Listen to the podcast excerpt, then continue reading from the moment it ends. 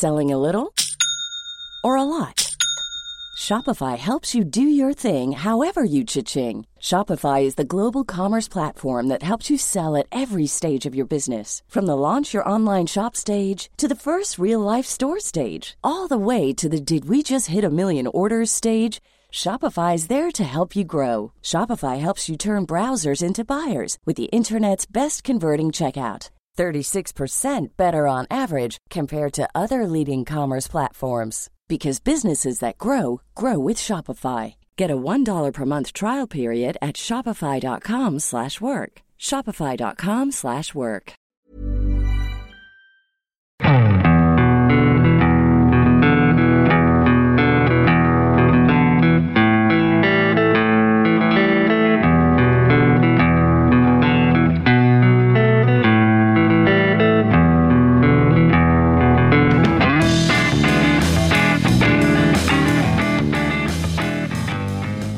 Hello and welcome to the Second Tier Podcast. I'm Ryan Dilks and I'm joined by the Reading from this season to the Reading from last season.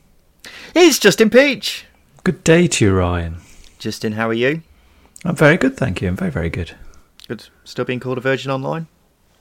Yeah, yeah, it's catching on now. Don't mind it actually. There, there are worse things to call me, but it could it could get worse. But I'm happy with virgin for now. Yeah, yeah, I think it's fairly apt. Um, welcome to the number one championship specific podcast, the second tier. Thank you for joining us wherever you are. Yes, we're back once again with matches to talk about because the FA Cup is no more for now. Uh, we've got Reading v Fulham to talk about. My God, that's going to take some dismantling, isn't it? So we're going to talk about that, look ahead to the weekend's games that are coming up, and then talk about some of the news from the past few days as well because there's been lots going on, not just in the transfer window, but also various different bits as well. But before we get underway, dear listener, let me tell you about our friends at FansBet, the fan led sports betting company committed to supporting charities and causes which are important to fans. You can get a terrific welcome offer of bet £10, get £30 plus 10 free spins when you sign up using the link in the description of this podcast. UK mobile registrations only. Terms and restrictions apply. Full details on site. 18 plus. Please do gamble responsibly. Visit begambleaware.org for more info and do also check out FansBet responsible gambling tools. On Tuesday night, it was Reading nil, Fulham seven. I think the only place to start with this, Justin, is the two goal of the season contenders for Andy Carroll, both unfortunately disallowed for offside. One a very nice bicycle kick, and then the other a chest and volley from 25 30 yards out. I mean, the second one, if it counted, would have been goal of the decade, wouldn't it? Quite comfortably, maybe, just for a player to be able to chest it down and hit it. Because Rodak didn't move either. Like he knew that was going in as soon as it left Carroll's foot. It was a, it was an absolutely gorgeous goal, and um, a crying shame that the offside rule is in fact the offside rule, and he was offside. Yeah, definitely. I mean, if the first one counted, it would have been glorious in itself. But for someone to score two of the best goals of their career in the first half of a game, keep in mind as well, I think the score was 1 0 at the time, wasn't it? Mm-hmm. Um, for Yeah. both of them. It's just astonishing. And then it all went quickly downhill. And when I mean downhill, I mean parachuting out of a plane and hitting the ground very quickly. Uh, when it comes to games like this, Justin, when it gets past 5 0, then I'm very much of the opinion that the losing team were awful and the winning team have been brilliant. It's not a case of one of the other, if you see what I mean. And I will say this I feel like saying Reading were awful is a bit kind, to be honest, because this performance was laughable, wasn't it? It was. There isn't really much you can say. You're going into half time 2 0 down, and you're thinking, we could, if we improve, we could see the game out, keep it quite tight, could see the game out. Or you might be thinking, um, there might be a chance for a result here based on Fulham's form recently. Given Reading's form, it was highly unlikely. But at 2 0, you are still in the game. It's a cliche in football, but 2 0, you're still in the game. Um, and then after that third goal goes in, um, uh, after the hour mark by Harry Wilson, there's just a collapse, a complete collapse, and you've got to question personality, mentality, and everything. Because if you go back to the Blackburn game, Fulham were they weren't lucky, but they were fairly fortunate. They were just very good in front of goal. Um, in this game, they could have had ten or eleven goals. It was quite horrendous how Reading were just allowing the same thing to happen uh, over and over again. And I can't remember which. There so many goals. I can't remember which goal it was, but they essentially passed it to Harry Wilson into the middle, and he's put it into an open goal. Um, it was laughable uh, in, in, in the worst way possible. I, I really do feel for for Reading fans because they shouldn't have to watch their team put that level of performance out after um, a cup exit to a, a, National League South side, North side uh, in Kidderminster at the weekend. Yeah. I think you're absolutely spot on there. When you go back to that Blackburn game uh, where Fulham won 7 0 again, um, that was Blackburn being bad. But you could at least see there was effort being put in, and I think there was mm-hmm. also a sending off as well, wasn't there? Yeah. Um, this was just pathetic. I don't like criticising the characters of players and teams, but I saw very little from this group of players to say they wanted it more than any of the Fulham players. It really, really was an embarrassing performance, and I'm the same as you. I feel very sorry for the Reading fans that had to sit through that, and I feel, I mean, I take my hats off to any Reading fans that stayed there for the whole 90 minutes because I think after about four 0 mm-hmm. I would have been straight out the door because there was clearly no heart from the players that were on the pitch.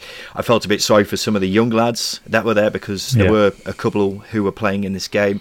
Um, I don't think you can really point the finger at them. I think you're pointing the fingers more at the experienced pros. Some have been playing at the Premier League level for a number of years now, but here just looked like they couldn't be asked, quite frankly. I don't think I've seen a performance like it in the Championship at the time that we've been covering it, Justin, where there was just so little heart in a game. Yeah, and this is where you do question character and, and strength of personality because I think at Roy Keane quote actually, where he says, I'm just going to kick someone. Um, and it's quite apt in this way because in a game like this where you are getting panned and it gets to 4 0 and you're thinking, right, this could get ugly. Let's keep it strict. Let's let's keep it tight, disciplined.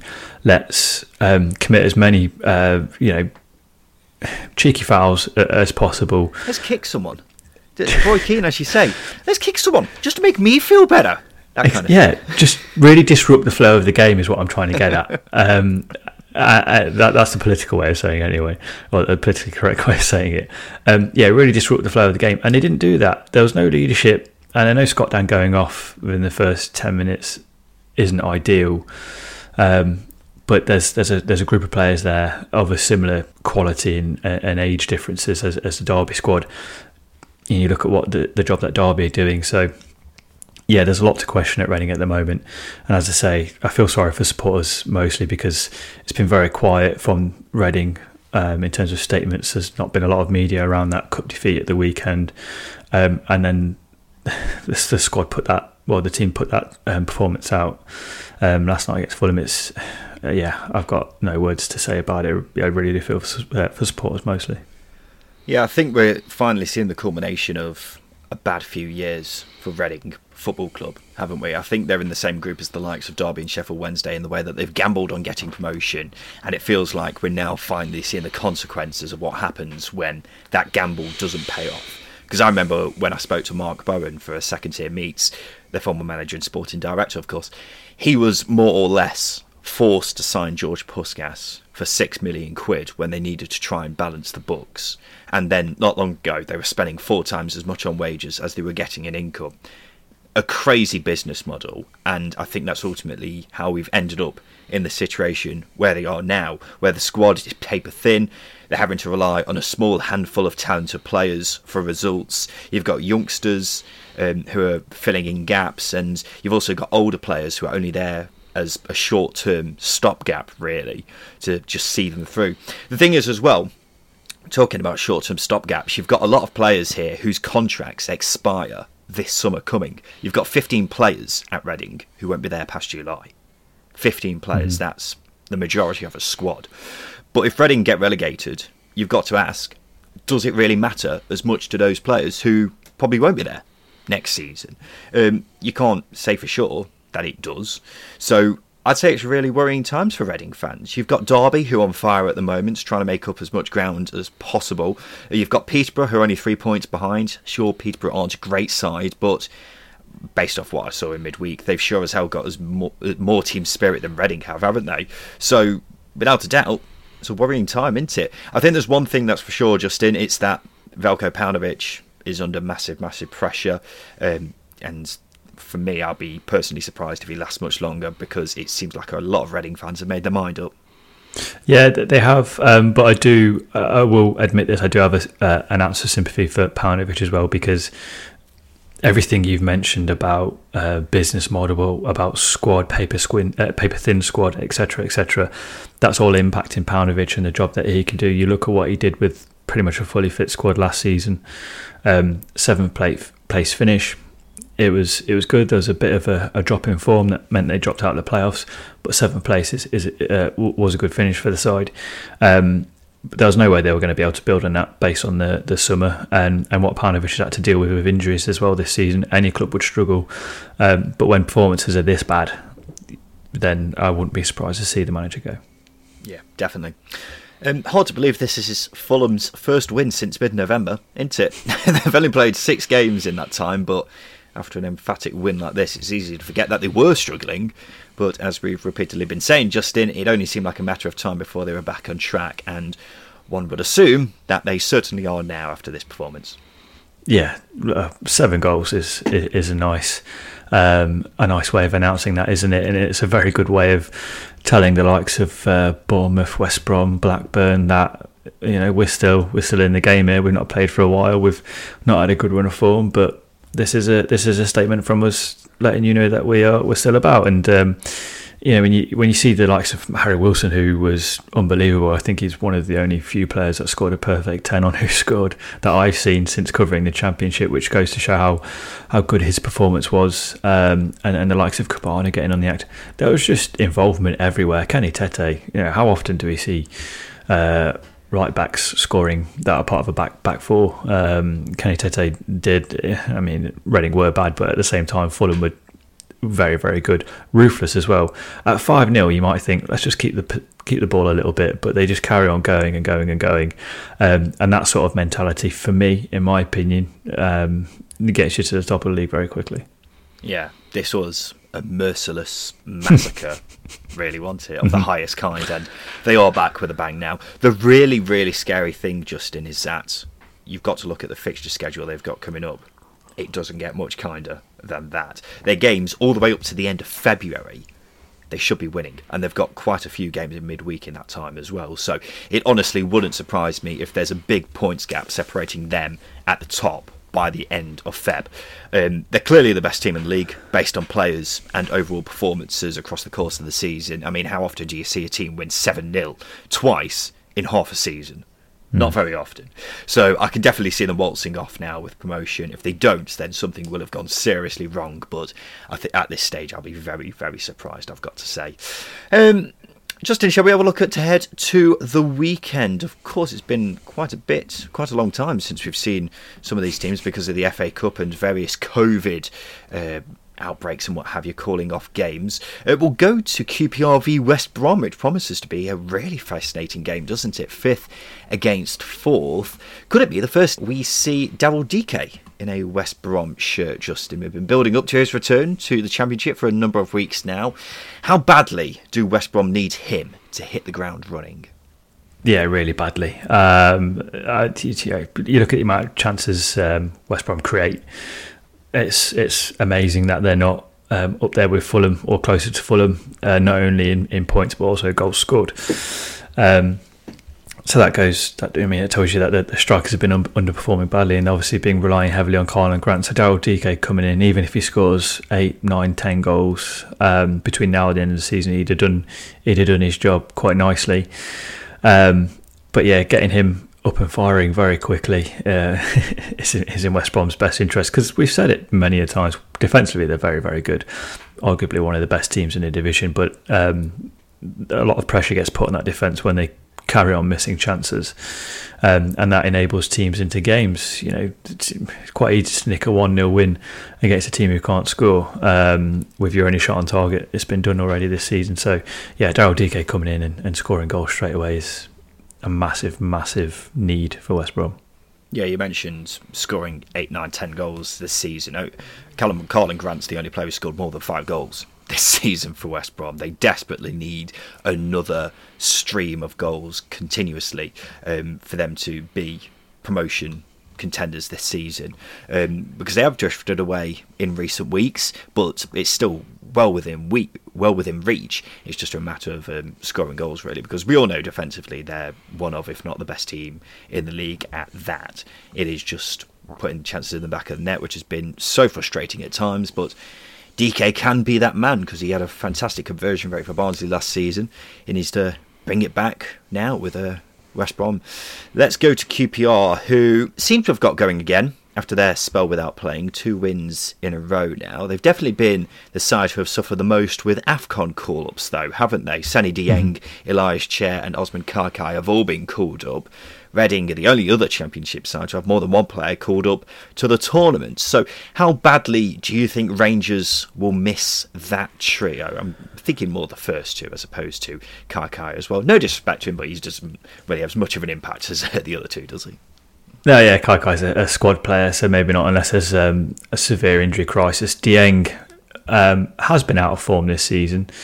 Um, certainly not as, as good as last season, but he's still a, a top top goalkeeper anyway. Um, I think it's been alleviated now. David Marshall's come in um, until the end of the season. Obviously, Jordan Archer injuring his shoulder, saving the match winning penalty at the weekend is really bad luck, but getting getting an experienced goalkeeper in is a positive. Chair is, is the obvious one um, because of how good he is this season, uh, or how good he is, sorry, going forward and how good he has been this season. But Chris Willock ha- as well has stepped up. Um, now, what you're asking for QPR is kind of likes of Charlie Austin, Andre Gray, and Lyndon Dykes step up. Lyndon Dykes has got a couple of goals in the last couple of games, which is a massive um, plus for QPR. It's just whether or not they can sustain it against a, a very good West Brom defence. Um, that's the question you've got to ask going into this game. Um, but yeah, certainly Dieng uh, being an issue, but David Marshall more than capable of uh, filling his place and chair the obvious one. But Willock stepped up. I, liked how uh, the QPR Twitter account the other day said good luck to all the Rangers players taking part in the African Cup of Nations. I was think I was thinking that is the most tongue in cheek good luck ever because obviously they want them to get knocked out quicker because then they'll get back into the team. So I think it's a, a bit of a two way street for uh, the QPR Twitter team there. Um, score prediction then, Justin. How do you see this one going? I, I think it might be um, probably one one. I think uh, Daryl Dike might not have the impact going in into this game as, as much as everyone would like, and I think QPR might be a bit more resolute because of uh, missing players. But yeah, one-one for me. Yeah, I'm I'm siding more towards a West Brom win. I think a one 0 Baggies win for me. I think Rangers obviously have got the two wins under the belt now. They haven't impressed me too much in those two wins. I don't think they were particularly, um, you know, top gear in those wins, as we've said plenty of times this season. Whereas I think West Brom, on the other hand, it's only a matter of time before they start getting wins on the board as long as Dike hits the ground running. So yeah, I'll head for a 1 0 West Brom win. Derby v Sheffield United. I think two teams, Justin, every other team in the Championship would least like to face right now, aren't they, for differing reasons? Yeah, quite right. I mean, it's quite difficult to see where Sheffield United are at because I can't remember the last time they played. I know they played at the weekend in the FA Cup, um, but before then, you're going back to mid December, aren't you? Um, wow. Yeah, it's, it's, it's, it's been a while, um, and they've almost been a, a, an afterthought just because they haven't played.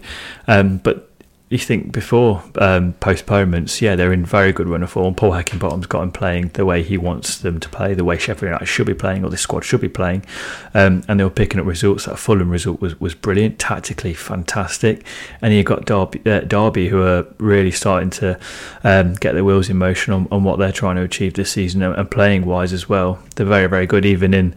Um, even in the defeat to Coventry last last weekend, um, they were retaining the ball quite quite well. They looked really good in possession, just lacking um, a cutting edge, which has been an issue with Derby all season. But they have shown against the top top teams, like of West Brom, Bournemouth, Fulham, that they can get results against you. So I think this will be an uncomfortable game for Sheffield United. And again, it's a very difficult one to to um, separate in terms of the two teams. You know, got a team that hasn't played for a long time uh, compared to a team that are in a really good run of form. Yeah, Sheffield United's last game was actually that Fulham game which was a month ago now, pretty much. Um, so yeah, they're another side who haven't played in a while. They also had quite a few players missing through injury and COVID for their FA Cup game against Wolves at the weekend. So a lot could depend on who Paul, Pe- Paul Heckingbottom has available to him. If it is a full strength side, then I think I'd be siding with a Blades win because they've been so impressive under Heckingbottom since he took over.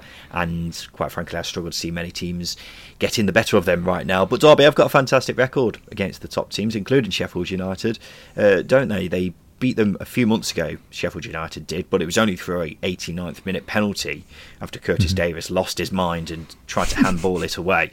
Uh, but Derby's record against those top sides and only two losses at Pride Park this season. Are you fancying another impressive result for Wayne Rooney's boys then, Justin? I tell you what, I I don't. I think Sheffield United might win. Um, I, yeah, I'm going to edge towards Sheffield United. I think um, it's a game that Billy Sharp relishes as well, and I think the more the crowd get on his back, the better he gets. Um, and I think that might edge the game. Uh, so I'm going to go a 1 0 Sheffield United tight game, but 1 0 Sheffield United. Well, Billy Sharp has even admitted he's not a big fan of Derby County as yeah. a football club, hasn't he? Yeah. After last time's shenanigans in the meeting between these two.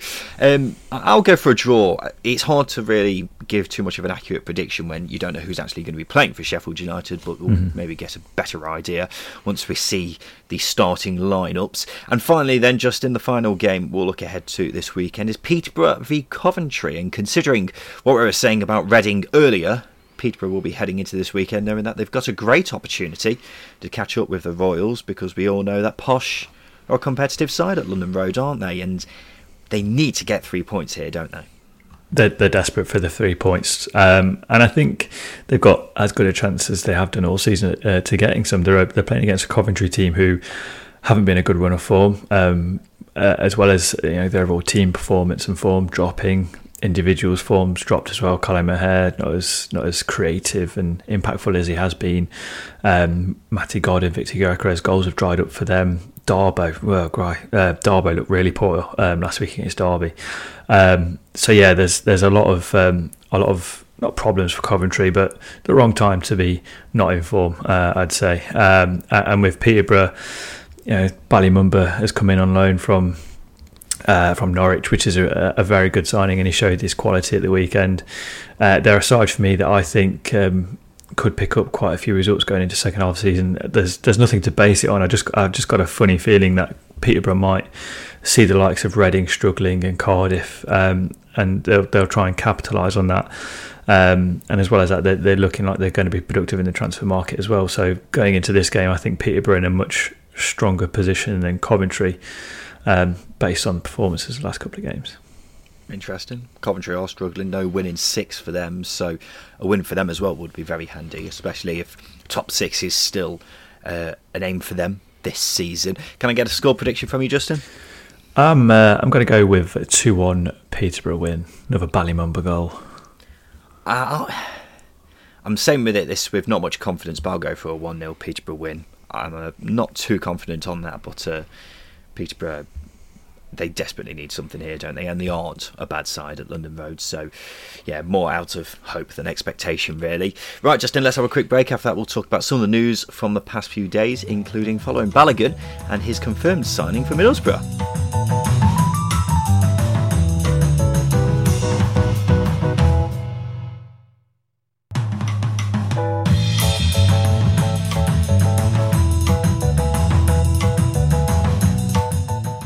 Welcome back to the second tier podcast, and now it's time for this.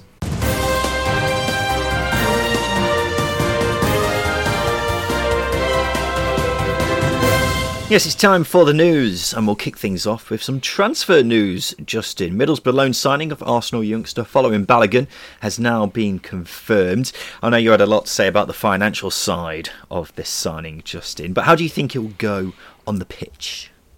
It's it's really difficult to say. I, I read a stat earlier that he's the top uh, goal scorer ever in the Premier League reserve leagues, the the Premier League two, the PL two. Um, but it's quite difficult to see how, or it's quite difficult for some players to replicate that form in senior football. Um, he's he's a good player. He's got a lot of good attributes. He's, he's good with his back to goal. He's good with the ball at his feet. Not like most strikers. Um, he is a player that Borough need. Um, I think if he is to fire Borough to promotion, he's he's got to be very consistent. And again, it's quite difficult with a young player to see what impact they'll they'll have because um, they're not playing many senior games. Um, but if they can get five or six goals out of him, I think he'd have done his job. And it's the same with the likes of Aaron Connolly and um, as well, getting the same amount of goals. I hope he's a success because there's been a lot of positive things said about Balogun for quite some time now, hasn't there? He's been very highly thought of by people who watch him a lot playing for Arsenal's under 23s. Um, and quite often when it's players like this who are fairly unproven at a senior level, they either go one of two ways, really, don't they? They either have, I don't know, a Rhian Brewster kind of a season from a mm-hmm. couple of seasons ago where he comes in and just, you know, tears it up. If it's that kind of player, then Middlesbrough will be, you know, rubbing their hands together.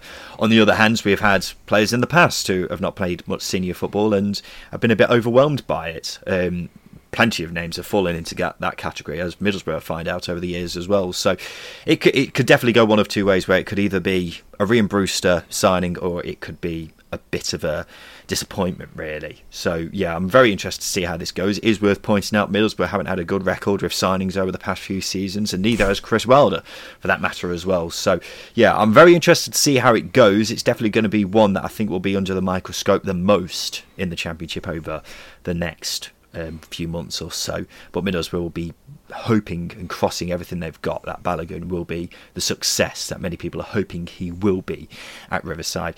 Uh, Swansea have brought in MK Dons goalkeeper Andrew Fisher, Russell Martin raiding his old club, Justin. Yeah, it's, it's a decent side. I did a fair bit of reading on, on Andrew Fisher. Again, he's a, he's a player that's very good with his ball with the ball at his feet. Um, accomplished goalkeeper enough. Uh, it's just again whether or not they, they can make the step up. But you look at the um, you look at Lee Nicholls, for example. He's he's gone from MK Dons to to um, Huddersfield, and he's been absolutely fantastic this season. Um, it's just a case of just letting him bed in uh, under under Russell Martin, um, getting re um, purposed, uh, I guess, um, under his philosophy and style of play. But yeah, it's it's a, it's a good signing, good value for money signing as well. Four hundred thousand pounds, I think, is a reported figure, which is uh, a decent amount for a young keeper. Yeah, I really like this signing. Uh, in the I don't watch League One as much as Championship, obviously, but in the fair few times I've seen Andrew Fisher, he looks to be one of the best young goalkeepers outside of the Championship and Premier League. Um, and the most important thing, I think, is that he knows how to play in a Russell Martin system mm-hmm. because he's the one starting the moves. And that's going to be so important to how Russell Martin wants to play.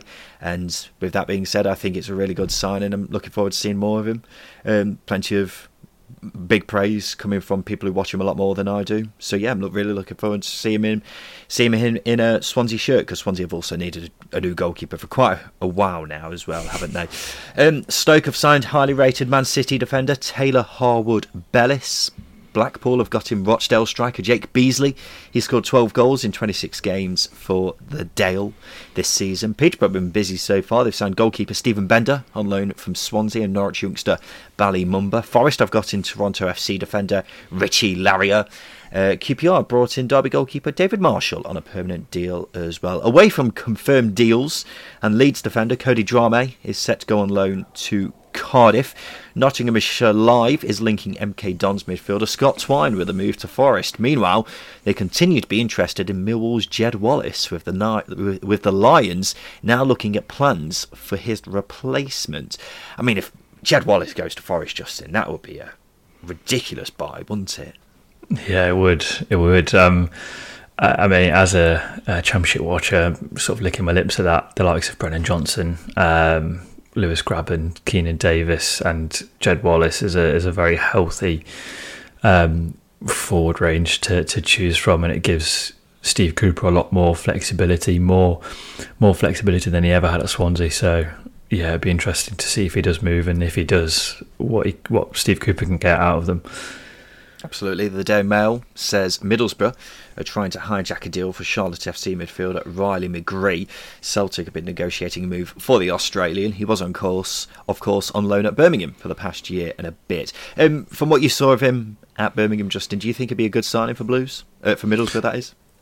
Yeah, yeah, definitely. He's a player who um, really was quite influential at Birmingham City to the point where, where City fans were gutted that, that he'd left. Um, and he's left a massive hole uh, in terms of creativity and, and, and, goals as well for for Birmingham. So I think you know, he'd be a very good player to fit into that um, Chris Wilder system. He's a hard worker as well. I mean, you've got to be if you're going to thrive in a Lee Bowyer system. You've got to be if you're going to thrive in a Chris Wilder system as well. Um, so he definitely fits the mould, and he, he adds that um, he adds a lot more creativity and a, and a, bit more of a goal threat as well to to Boro's team. Uh, when I've seen him at Birmingham, I, I thought he's impressed me. I think he's been one of Birmingham's best players for this season so far. But I wouldn't say he's particularly pulled up many trees, considering some of the fees I've been looking at reported for him. I think I've seen five million talked about, which I think is a bit mm. steep because I don't think he's yeah. been that good. But um, yeah, nonetheless, let's um, see how that pans out, see if it actually happens. The Press Association says Stoke are looking to bring in Chelsea midfielder Lewis Baker, someone I'd completely forgotten existed, and I can't believe he's 26 and still at Chelsea. Who's given him new contracts? How is he still at Stamford Bridge? I don't get it. Um, Sky Sports say Gareth Bale could move to a Welsh Championship side once his contract at Real Madrid expires. Kaveh Solhekol says his other option may very well be to retire, despite only being 32. But Justin, just imagine it. Gareth Bale in the championship again. It would be beautiful, wouldn't it? Um, I, I, hope it goes as, as good as his last debut went in the championship for Southampton.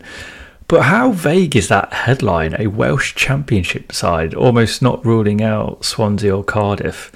Very, uh, very interesting headline. But um, I mean, it's more likely going to be Cardiff. I'd have thought. But yeah, that would be yeah. that would be a beautiful sight, a beautiful, beautiful sight to see that flowing mane, not necessarily running up and down the wing because uh, he doesn't do that anymore, but at least pulling that left foot back for a decent shot on goal. I'd love to see him in a Cardiff shirt. I think it'd be magnificent to see. It is where it, it does seem like this is a very realistic possibility. I remember last summer there was talk of it happening, but I think it was always a bit far fetched at that point. But mm-hmm now there is talk about it potentially happening. And if he is a Cardiff fan, I think it's been very well publicised, hasn't it, that he's kind of fallen out of love with football a bit. His heart's mm-hmm. not in it as much as it used to be. What better way for him to get his you know head back in the game than playing for his boyhood side and mm-hmm. loving his football again. Plus, he's going to be absolutely tearing it up because I mean Gareth Bale compared to the talent of most players in the Championship is going to be astonishing. So I, I, don't see why not. He's got enough money to last him a lifetime now as well, hasn't he? So I don't think Cardiff are going to have to be, you know, pulling out the big books to sign him either. So why not? Make it happen, Gareth. We all want to see you in the Championship again. It'd be wonderful to see. Away from transfers, according to multiple reports, Mike Ashley is considering a bid for Derby. It's thought a consortium had been well placed to take over the club, but no announcement has been made yet and that has led to Ashley being given a chance to swoop in. It's unclear right now how serious his interest is, Justin, but how do you feel about him taking over the club? Yeah, I mean, he got linked back in sort of October, September time, didn't he? Um, I think I said that you know, beggars can't be choosers in this situation from a Derby perspective. A lot of Newcastle fans will say, I mean, that they'll curse at him, um, and fair enough, that's that's their opinion. But in Derby's situation, um, their circumstances are completely different to Newcastle's. Derby County need uh, a wealthy person to come in who has a good track record with football.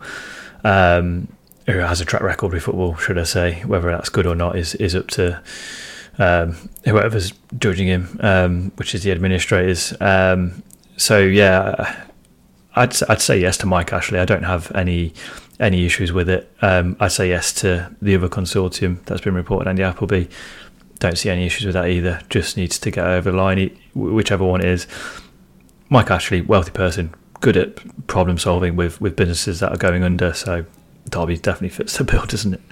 I think Mike Ashley has been given a bad reputation by Newcastle fans. Some of that may be, deser- maybe deserved. I'm not sure he's a particularly nice person, but at the same time, I think Derby, you're quite right. Beggars can't be choosers, and in this situation, I think Mike Ashley would be perfect for Derby County. I've seen plenty of Derby fans hissing at the name. I think I saw Niall Horan from One Direction uh, cursing the idea, but I think he'd be perfect for Derby. He'd wipe out the debt because he's got enough money to do so, and it's in his best interest to get Derby back into the Premier League. So he'll do what's needed. I mean, Newcastle in the time that Mike Ashley was there, they only had two seasons out of I think it was 14, 15, where yeah. they weren't in the Premier League. And in that time, they were still spending money. It wasn't like Newcastle fans were saying where they were spending nothing. Of course, a lot of it didn't come from Mike Ashley's pockets, but it's being reinvested back into the club, the money that they make from other things. So I do think Mike Ashley gets a, a lot harsher reputation than he actually deserves. And I think for Derby County, he would be the perfect man to take charge of them. Because as I say, it's in his best interest to get them back into the Premier League if you say to a Derby fan, in a year's time, you'll have your depths wiped out. Um, God knows what league you'll be in, but at least you'll be back on the right course to go up own stadium again, again and and own your stadium again. I don't really see how Derby fans can complain yeah. about that. So I think Mike Ashley would be perfect for Derby, really. Uh, Bristol City CEO Richard Gould says the club could take a points deduction in, instead of having to sell their players in the summer. It comes after the club announced a loss of more than £38 million. Speaking to Bristol Live, Gould said, Would we prefer to sell all our players or take a penalty hit if they decide to prosecute? They being the EFL. Well, that is the decision that we'll have to look at and a judgment we take in the summer when we get more feedback from the EFL. What have you made of this, Justin? Uh, I think it's absolutely bonkers um, that they're willing to, to do that, mainly because there's no guarantee that they'll even be in a position where they can take a points deduction. You look at the team now; they're um, where are they? They are on 30 points. They're just 11 points above Peterborough, who are in 22nd. You, you know, take six points off, for example, same as Reading. They're quite close to the relegation zone, so I don't think there's a guarantee that they will avoid relegation if that happens. For me, the issue is um, Bristol's really bad spending. Um, you look at the money they got for uh, Adam Webster, £25 million, Joe Bryan, Bobby Reid, that's nearly 40, 40 million pounds worth of um, incomings from, from player sales. Where have you invested that? Where's that money gone?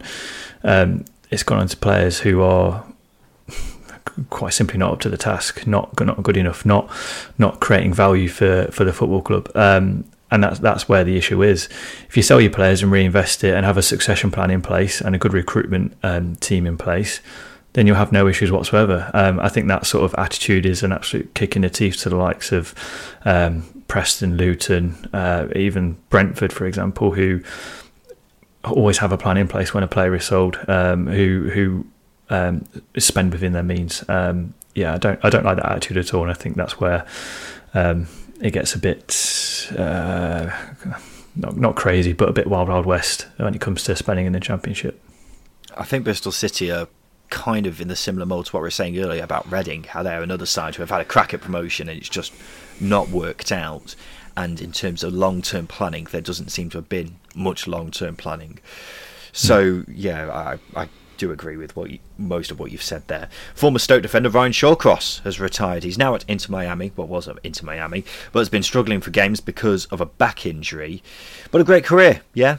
Could have been better if it wasn't for injury. He's only played mm 19 games in the last three seasons, which I think just about sums up his last few uh, seasons in his career, hasn't he? But I mean, you talk about Premier League playing for England, he's had a good career, hasn't he? And finally, Bournemouth midfielder David Brooks says his cancer treatment is making good progress and his outlook is promising and positive. He was diagnosed with stage 2 Hodgkin lymphoma in October. He's now at the halfway stage of his treatment, which is good news, isn't it? Right now, it's time for this. All right, all right. Settle down, you lot. It's time for the Craig Bryson pub quiz. Indeed, it is, Mr. Bartender. This is the game where Justin and I try to guess a mystery championship legend. This week, it's Justin's turn to give me six clues on a player who's made at least 200 championship appearances. All I've got to do is guess who it is. The score currently is 8 6 to myself.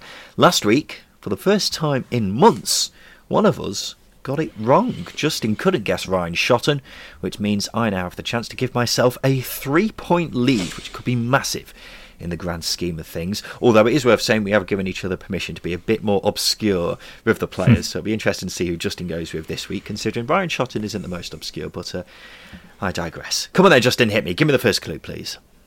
I made 213 appearances, 213 appearances, scoring seven goals. Defender then.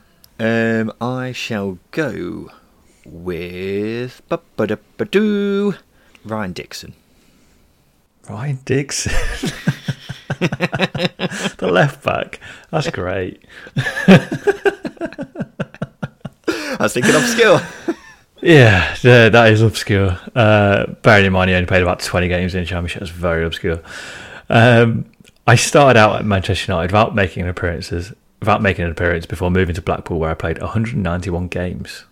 Ryan Dixon played more than that, didn't he? Or am I getting mixed up with someone else? I might be getting Probably- mixed up with Dan Harding, actually. Yeah, Um, yeah, what was that clue? Sorry. I started out at Manchester United without making an appearance before moving to Blackpool, where I played 191 games. Blackpool. Um, Stephen Crainey. No, Was he no, it's not Stephen Crainey. It feels like he might. I don't think he was, but he. Hmm. Yeah, there was a Crainey there, or a Tierney. Uh, I then moved to Oldham and then Doncaster, where I was part of the team that won promotion to the Championship in 0809. Interesting. Um, I'm struggling to think of players from that team. I can think of Matt Mills, but he was at Man City. But he's the only player that coming to my head. Uh, actually, I'll go Richie Wellens. Is it Richie Wellens? A light bulb just went off in my head. oh, Justin is fuming. Justin is absolutely fuming. You've not had much luck with this uh, in the last few weeks, have you? No comment. Are you falling out of love with the game? Oh, you having a John Coleman Accrington Stanley moment? Just falling out of love for football now. It's it's incredibly disappointing. Not only having to find a player that is obscure enough and then find the right clues for you to just pull a name out of the pissing air that might be that person. It's infuriating, and the fact that you go for an obscure player hoping that you get back in the game points wise, and then you, yeah, I'm fuming. Thank you for the congratulations, Justin. Can we have the last three clues? Uh, you can. Um, after a season with Doncaster in the Championship, I then joined Leicester for 1.2 million, where I was a pivotal I, player. definitely got it by that point. Uh, I was a pivotal player in the run to the playoff semi play- playoff semi final. Played both games in the playoffs against Cardiff. Watching my idiot teammate Yann Kermorgant miss a Panenka penalty. Call him an idiot. He did a daft thing, didn't he? It's a bit harsh. It was a daft thing, Kermigan Panenkering. calling him an idiot's a bit, a bit harsh, isn't it? I might be pulling a quote out. You never know. I wasn't. Oh, okay. That that's actually my yeah. That's my statement. Yeah, that's quite harsh actually. Anyway, he's not coming on, is he? I played the next season and won Player of the Year, despite Paulo Sousa and Sven Goran Eriksson being in charge. Hmm. So that was that influx of money that came in. I left to go back to Doncaster before going into management with Oldham, Swindon, Salford, and most recently, Doncaster. Yeah, yeah. There we go, ladies and gentlemen. Nine six. It's myself now for the season. I mean, it, it's becoming a bit of a streak for me at this point because Justin got it wrong last week. But when was last time I got one wrong, ladies and gentlemen? I'm flying here. So yeah, nine six to me for the Craig Bryson. Now it's going to take a mighty effort for Justin to overcome that for the rest of the season. But there we go, another episode of the second tier rounded up for another week. We'll be back again on Sunday to go through all the games coming up in the championship this weekend. Um, hopefully, going to be a full fixture list for once as well. Although I s- I'm touching wood when I say that because I'm not sure it's actually going to happen. Um, but there we go. Second tier podcast. We're back again on Sunday. I've been Ryan Dilks. I've been Justin Peach. Thank you for listening.